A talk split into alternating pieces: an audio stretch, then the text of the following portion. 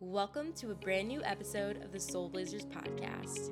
Co hosts Amanda Ware, our Christmas queen and founder of Hello Holidays, and Dr. Carol Osborne, our multi venture guru, are ready to sit down and share their stories, insights, and wisdom to inspire aspiring trailblazers like you who are gearing up to start your own business, seeking personal growth, or looking for that spark to set your soul ablaze. Ideas to action as a seven and people like me, we have lots of ideas. All the ideas. How do you know what to do with your great ideas, which idea to go to, and how how do you sift through that? So there's a funny term that I learned recently in the entrepreneurship space called wantrepreneur. People who want to go do something but have not quite figured out how to make it happen. And I actually don't think that's a bad thing. I think the dreaming phase is the fun part. And if you are at a life phase or stage where whatever job you're in is the right thing to create stability in your life, but you want to dream about a business that you might start someday, the more ideas, the better. So, in human centered design, which is the way I've typically taught entrepreneurship, the brainstorming phase, the ideation phase is what it's called in human design, human centered design, is important. And sometimes people skip to picking an idea without really having all the ideas. Taking the time to really sort through all of your ideas. This is something that's going to be a big part of your life for a really long time. In some ways, it's like having a kid, right? Like, this is going to be big commitment. And so I actually think it's really important to sort through every idea you can possibly come up with before you settle on one. And then when you're ready to take it to the action step, there's all kinds of ways of doing it. But if you think back about Hello Holidays, did you go through all the ideas or it was like this idea is the one that's sticking? Went through a lot of ideas. The idea was to have a kit. That's how it started with we have everything you need for this tree in one box. That's how it started. And so going through that was and it just we haven't gotten there yet. We're still not there, but I think there is something about trying every recipe and to see what works and not being stressed that the one idea that you're going through might not be where it lands. Yeah, in software, you know, we think of it as beta testing. In general sort of service or product entrepreneurship, the idea is prototyping, but how do you come up with something called a minimum viable product? Like, what is the least of, amount of energy that you can put into something that you can actually have a meaningful customer interaction around? So, how do you just get it out there and start to get feedback? Because sometimes people get in this, you know, sort of echo chamber of like, this is my idea and I'm going to have people tell me how awesome it is. But they've not actually tried to interact with a customer yet. And then they spend months and months and thousands of dollars coming up with what they think is the perfect product and they put it out.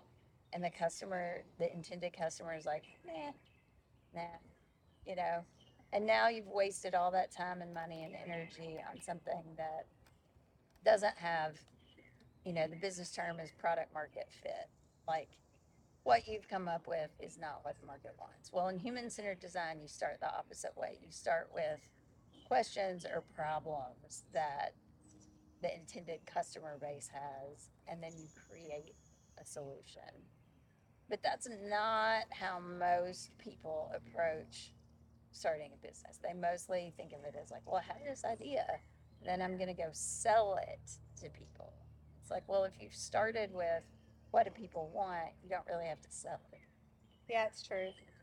And can we talk about because you and I are different with this? It's one thing you're really you don't talk about what you're going to do, you just do it, and so no one knows you're going to do it because you just go do it. Where I not with Hello Holidays so much because I did not tell a lot of people I was doing running Hello Holidays because they were not my intended audience. My friends and family were not my intended audience really, and so I didn't tell them only because of the fear of failure, only for the fear of failure. And I've gone the opposite direction where I've told everybody these things I'm going to do, and then I don't do them because things change, and then I'm left kind of embarrassed. Can we talk about um, when you finally think you're coming up on the right idea and who to tell and what that audience is? Is your mom your audience? Is your are your friends your audience? Tell me how you go about that. Who to tell and who not to tell. All the Instagram quotes say, "Keep it a secret. Don't tell anybody what you're doing until you've got 10 million in the bank." I don't think it's about keeping it a secret. I think it's about saying, here's the feedback I'm looking for from somebody who's actually going to buy my thing.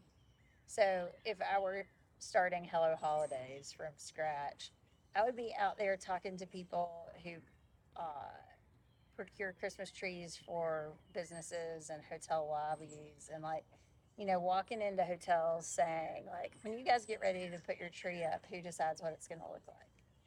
And go talk to that person and see what goes into their decision making. If I were, you know, looking for a more residential clientele, I would go say, okay, you know, friend of a friend who has an incredible tree. How did you do that? Where did that come from? How did you pick these things? Was it you? Did you hire somebody? That's called discovery, customer discovery. Go out and talk to your customer. It is not talk to your husband and your kids and your mom and dad unless you really believe that those are the people who are going to be your customers.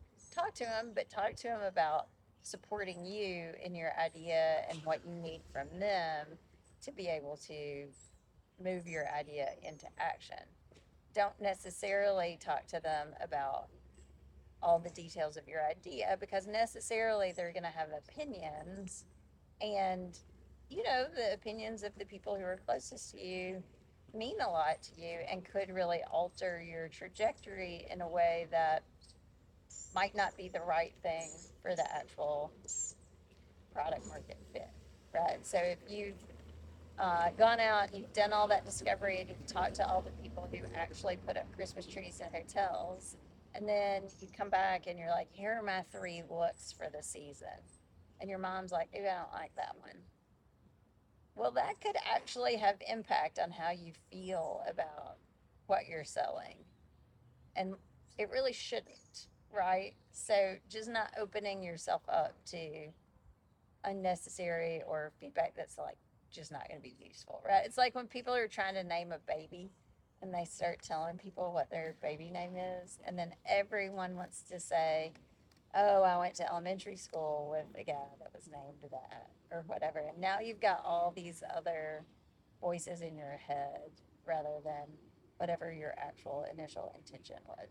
If you just wait and name that baby whatever you're going to name it, very few people are going to look at your baby and be like, Ooh, I don't like its name. Yeah, don't give people the option. That's true. That's actually I've had that experience. That's a good that's a good analogy for that. Uh, right. So, and I catch myself doing that because I get so excited about it, and I kind of want everybody to be a part and be excited for it, and then I get bummed when they have their own life and are completely uninterested.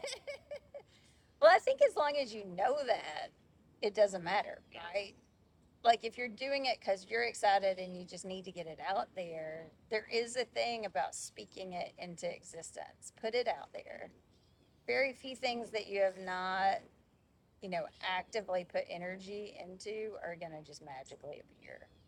You have to have, it's what you're focused on, right? If you're focused on the negative, you're going to see more negative. If you're focused on the positive, you're going to see more positive if you're focused on taking this idea and making it a reality and you're talking to people about it and you're putting energy and you're gathering up energy. So the other thing is when you talk about an idea, that gives the person you're talking to the opportunity to offer help.